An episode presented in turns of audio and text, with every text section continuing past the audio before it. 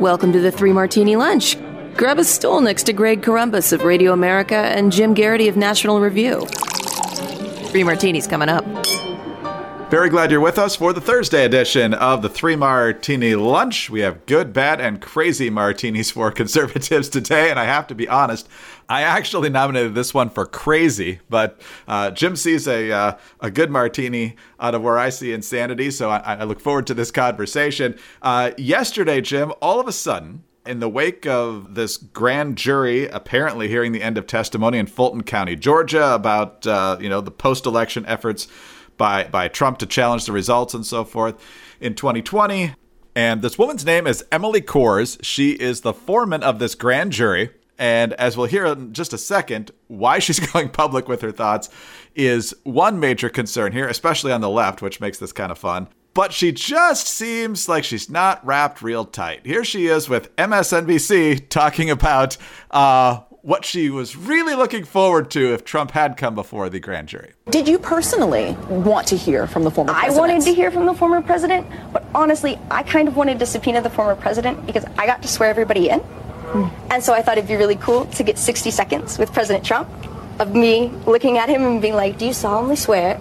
And me getting to swear him in. I just, I kind of just thought that would be an awesome moment. And then over on CNN, Kate Baldwin's trying to get some clues as to how many indictments might be coming out of this grand jury. And while uh, uh, Ms. Kohrs doesn't exactly acquit herself here real well either. There are indictments recommended, of course. Is it yes. more than 12 people? Is it more than 20 people? I think if you look at the page numbers of the report, there's about six pages in the middle that got cut out. Allow for spacing. It's not a short list. Not a short list. and as we said, the, the, the left wing legal establishment kind of pulling their hair out because they think that uh, her going on TV is going to ruin the case against uh, a lot of these people potentially. And so here's what Anderson Cooper and Elie Honig, uh, former Justice Department official in the Southern District of New York, had to say about all this. Why this person is talking on TV, I do not understand. She's clearly enjoying herself. Yeah. Um, but I mean, is this responsible? She was the foreperson of this grand jury. This is a horrible idea, and I guarantee you that prosecutors are wincing watching her go on this. I was wincing just watching her eagerness yes. to like you know, hint at stuff. It's painful in that respect. This is a very serious prospect here. We're talking about indicting any person. You're talking about potentially taking away that person's liberty. We're talking about potentially a former president for the first time in this nation's history. She does not seem to be taking that very seriously. There's no reason for her to be out talking. No, I mean, a, right, it's okay. a prosecutor's nightmare. She, okay. Mark my words. Donald Trump's team is going to make a motion if there's an indictment to dismiss that indictment based on grand jury impropriety. She's not supposed to be talking about anything, really, but she's really not supposed to be talking about the deliberations. She's talking about what specific witnesses they saw, what the grand jury thought of them. She says some of them we found credible, some of them we found funny. I don't know why that's relevant, but she's been saying we found this guy funny or interesting. I think she's potentially crossing a line here. It's going to be a real problem for prosecutors. So, Jim, your confidence in the justice system in this country is not going to be enhanced by watching interviews conducted by Emily Kohrs. You really have to watch them too, because as crazy as she sounds in the bites, her just body language in these things is very, very odd. Anyone who went to college knows a girl something like this, and you just kind of smiled and said hello, and you just keep moving because you know if you get started in a conversation, you might not see the end of it. But uh, what do you make of this whole media spectacle and, and what it means for the larger question here? Greg, your description there reminds me of a character that Cecily Strong would play on Saturday Night Live. I believe the title was Girl at a Party That You Immediately Regret Talking to um, and that does seem to describe the persona pretty well. Look, I am open to the argument that former President Donald Trump has committed a crime at some point in the uh, aftermath of the 2020 election, or I guess during his presidency. Uh, but I think if you're going to indict a former president, boy, you'd better have smoking gun evidence. You'd better have an ironclad, irrefutable case. It had better be serious. It had better be the sort of thing that is, you know, that, that a country would find indisputable and incontrovertible. In fact, I'm kind of skeptical that you'll find something there about what happened in Georgia. You know, when you say, oh, you know, when Trump told, uh, you know, the Secretary of State to find me the votes, you know, is that covered by the First Amendment or not? Are we going to now be in the business of indicting former presidents for saying things like that? I think you're potentially going down a very dangerous road, which is why I don't want a ticky tacky technical or you know very sketchy exaggerating the scope of existing law kind of indictment. So the grand jury has been met and today's morning jolt walks through uh, the process of a grand jury and the fact that they don't have to be anonymous. And it's worth noting that there is no defense attorney. There is no cross-examination. This is basically just the prosecutor laying out here is our belief that this person has committed a crime. Here's the evidence we have. Here are the witnesses we want you to hear from and all you, the grand jury, have to decide is do you think do you think there's enough evidence here to charge a person for a crime? They're not deciding is this person guilty or not. It's a slightly different question and a slightly lower standard. And the grand jury came back, and it came back with recommendations for perjury.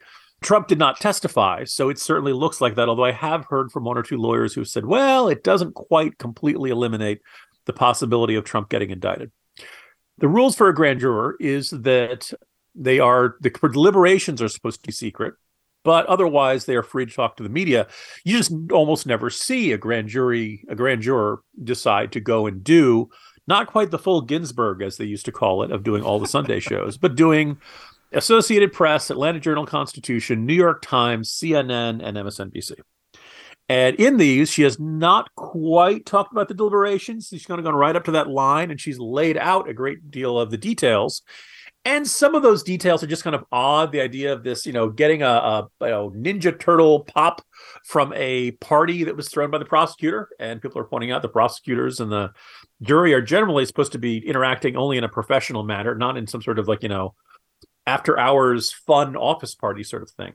Um, and it just is, it's really not done, and it gives Trump's lawyers a lot of opportunities to say this was improper procedure or the people involved were biased the general consensus amongst lawyers that it's not automatic that a judge would then dismiss the case or declare a mistrial or something like that.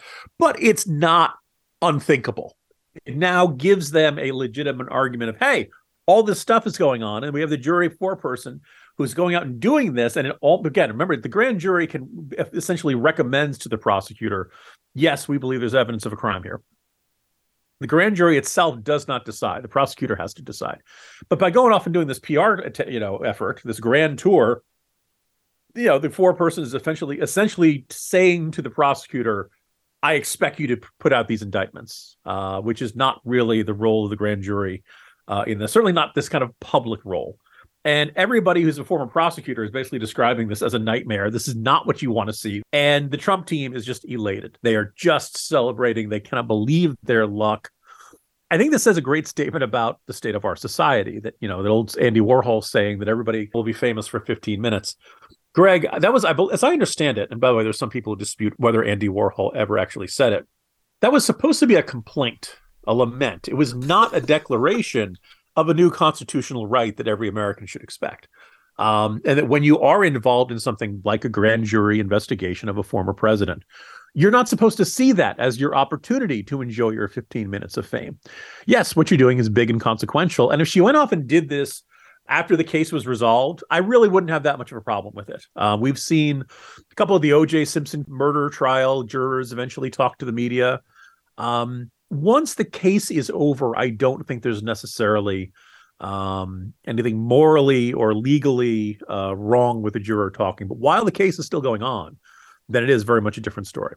So I kind of feel like the the you know folks who wanted to get Trump in this situation uh, are all kind of hoist on their own petards here. That that basically this entire culture that tells people that you're supposed to be famous, that this is huge, and all of the media that are very eager to talk to these people and love to cover the story of the indictment of Donald Trump, the next trial of the century. The very bright Noah Bloom observed that on his Twitter feed there was an MSNBC promo for her interview, followed by a, uh, a tweet touting a op-ed written by a former prosecutor who talked about what a disaster this was and how she should not do these interviews. And he saw a contradiction there. And it's not the craziest contradiction. You know, like, yes, it is kind of odd that they're promoting both. On the other hand, the former prosecutor who's writing this column for MSNBC doesn't book the guests, is not a producer for the show, and likely had no role in the decision to do this. So actually, just as you see different views at National Review and other publications, I don't think there's anything wrong that two people at MSNBC have different views on the propriety of her doing these interviews. Anyway, I just think it's kind of you know you're you're watching a lot of folks on the left who were absolutely convinced the walls were closing in. Greg, they're going to get him this time. This is it. This is it. And they're watching it all potentially get blown up. by a 30 year old woman between jobs who is convinced this is her moment to become a star. Just trying to figure out who else was on this grand jury who's thinking, you know, who should be the foreman? Emily. Okay. Or it could be, oh, I don't want to do it. Let's have Emily do it. Greg, I went through the interviews. and so she said, first of all, the interesting thing is that if you're in the grand jury, you don't need to show up every single day, which kind of surprised me. You, you, you make it as you can make it. You know, most of these people have jobs. Most of these people don't particularly enjoy coming in all the time. Uh, remember, also in a grand jury, you don't need every member. Usually, I guess there's anywhere from like 17 to 23 of them. You need 12 of them to say. It doesn't need to be unanimous. So it sounds like she she was there for every day, and she was selected to be the foreman because she could be there every day because she's between the jobs. Greg, I'm not sure she had that much better to do, and she gushes about how exciting this is. I, am sure this is for her in her life. Everybody else, they had other things they wanted to do. Uh, you know, the the old Dennis Miller joke that it's really scary than the criminal justice system. Your fate is in the hands of 12 people who couldn't find a good reason to get out of jury duty. wow. The left. They're not sending their best. the fact that the prosecutor probably got caught flat footed by this is uh, entertaining as well. But we'll see how it all unfolds. All right, Jim, on to our bad martini. Also a twinge of crazy, perhaps. Some say good. Uh, but we're putting in the bad martini today. There is a new entrant into the Republican presidential field, and it's not a name that was on many lips in the GOP or anywhere else until this week. Uh, although he's, uh, you know, had a growing profile on the right. His name is Vivek Ramaswamy. Uh, he is a first generation American. Uh, his parents are from India. He is already a billionaire at the age of 37 years old. After graduating from Harvard, he founded a biopharmaceutical company known as Roivant Sciences. Hopefully, I'm saying that right. He's spoken out a lot against woke culture, uh, and he's also uh, had a lot to say about other issues in announcing his presidential run on Tucker Carlson the other night. Uh, in a tweet, he says he wants to eliminate affirmative action, dismantle climate religion, have eight year limits for federal bureaucrats, shut down worthless federal agencies, declare total independence from China, annihilate the drug cartels, make political expression a civil right, uh, and revive merit and excellence. So, in addition to the anti woke stuff, I'm sure there's plenty that he's saying that a lot of folks on the right uh, would agree with. But Jim, your point here for putting this in the bad martini is you gotta have a little experience maybe when it comes to wanting the most difficult job in the world. Yeah. So the Wall Street Journal editorial board has a piece on him today, and I think it's a really he announced it in the Wall Street Journal, and I think it's a really fair, relatively welcoming response to uh, Ramaswamy because campaigning for the White House has become a vanity project for some people who have no chance. See Marianne Williamson and Dennis Kucinich. Mr. Ramaswamy will have to persuade voters that he's more than that, as well as overcome doubts about his relative youth. Then again, many voters may prefer the hope of youthful energy over the age and experience of the last six years. Again, Ramaswamy is a bright, accomplished guy very conservative. I do when I see his list of things he wants to do, I get a, a vague feeling of this is exactly what people want to hear. We're going to do it. We're going to shut down the fentanyl smuggle trafficking. Well, I, I welcome any president who prioritizes it, but it's not just a matter of saying it, right? I'd like to see more about a plan. What, what, what are you going to do different that's being done so far? Um, I'm glad that he's, you know, the, the question is, you know, this is not just, you know, what can you say that will most please Fox News viewers? Do you actually have an ability to run the executive branch of the government? And you know, the, the, success in private sector, look, that's great, that's good. That's I prefer a candidate that has that that doesn't have that. But again, as we've seen, not just from the Trump presidency, but really all kinds of businessmen who step into the presidency, or as Harry Truman had observed of Dwight Eisenhower, you know, he said, "Oh, he's going to expect people to do this, do that. He expects people to do that, and it's not going to work that way." Working with the legislature, working with a. I, I basically I wrote very similar stuff about Wes Moore, the uh, new governor of of Maryland, a Democrat, who has an indisputably impressive life story and resume. Grew up from poverty, ended up uh, serving, you know, uh, Harvard, Oxford, Rhodes Scholar, ended up joining the military, joined the 82nd Airborne, served in combat in Afghanistan, then went to Wall Street, ran this giant charity. Like he's got a really impressive. He's just never done anything in government. Already you can find Democrats saying Wes Moore should run for president. Hey, how about we see how he does as governor first? Governing is the job. All the other stuff, nice rhetoric, impressive life story, all that, that's all good to have. Ramaswamy brings a lot of things to the table that are good to have. But the job ultimately is to run the executive branch. And as we're seeing from multiple presidents, that's tough. That's really challenging. Does he have some good ideas? Yes. The other complication here is that if Ramaswamy is going to be up there on that stage, Greg, is there any good reason why, say, our old former guest Chris Sununu, the governor of New Hampshire, shouldn't be up on that stage? Once you say to anybody who's conservative, well known, and has a certain amount of money uh, and a decent amount of name recognition, but not a ton, is there any reason that any statewide GOP official who wants to run for president shouldn't try, throw their hat in too?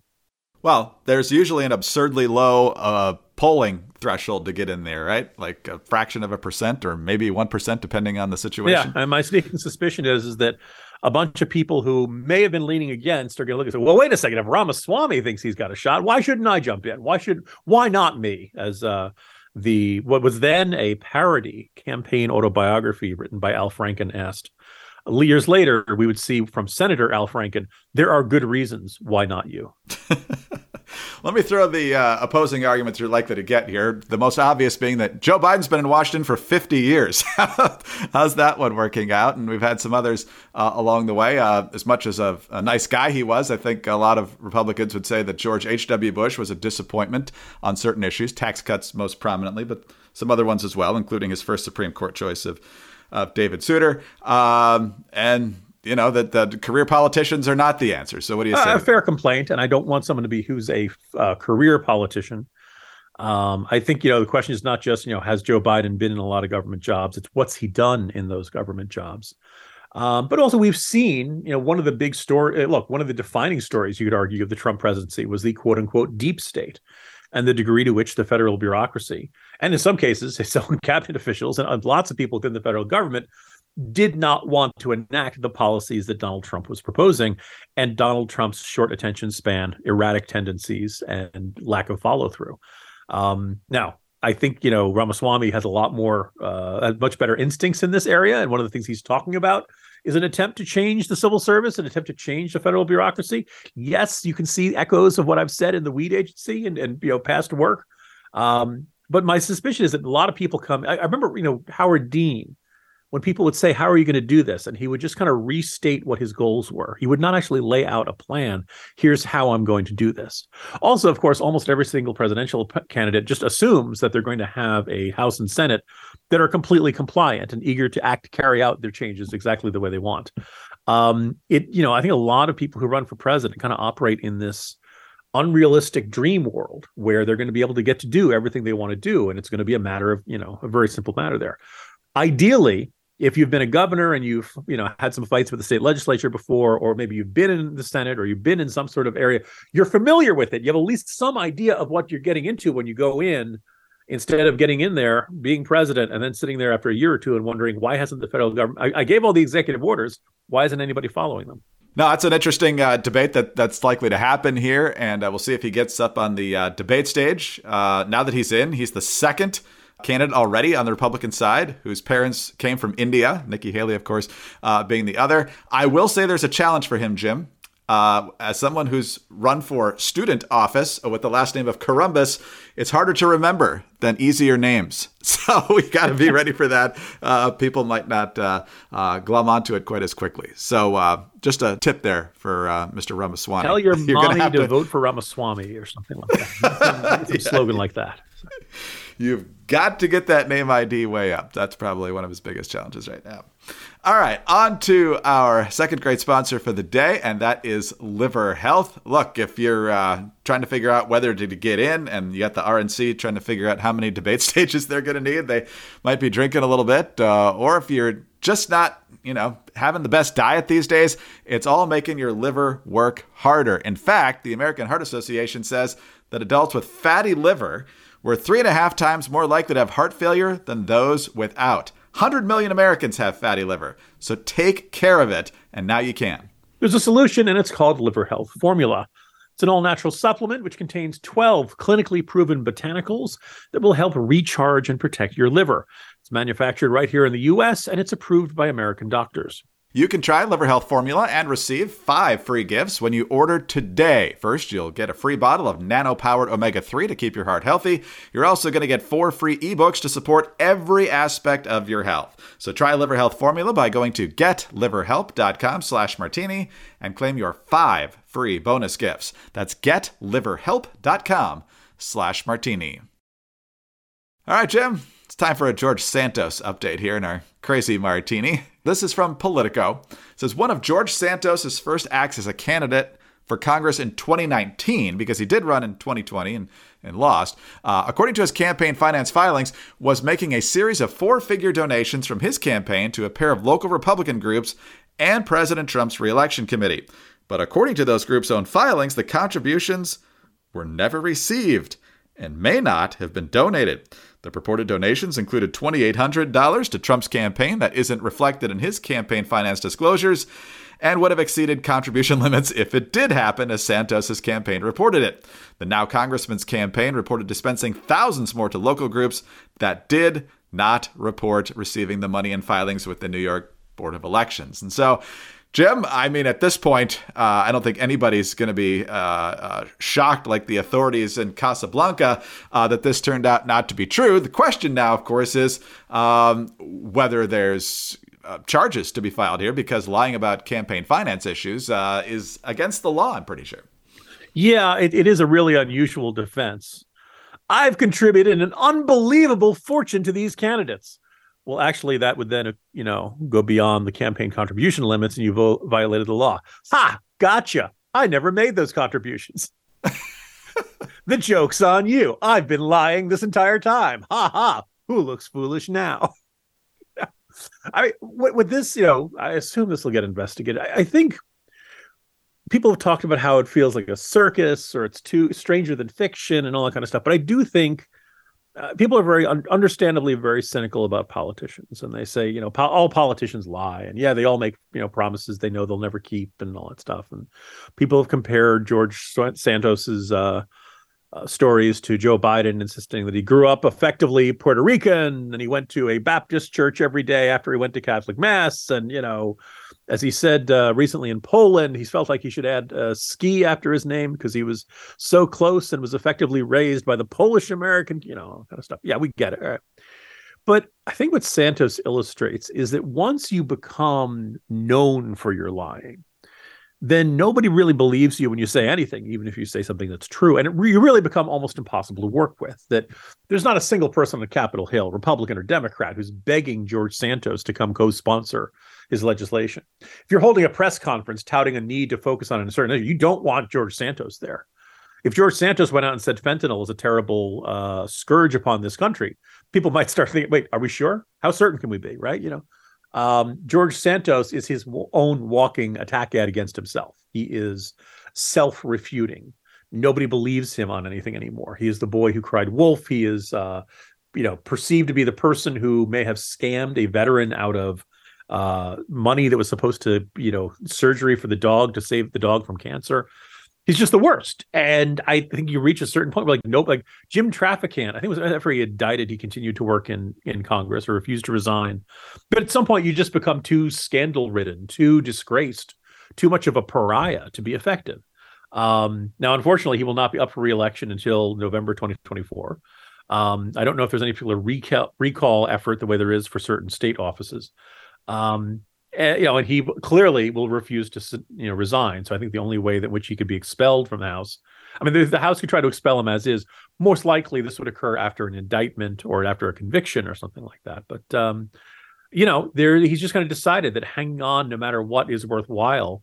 And um, I'd like to say this is unprecedented, it's ridiculous, and it's never going to work out for you. But uh, Greg, I guess our former governor Ralph Northam might agree. yeah, he'll, he'll teach him. Yeah.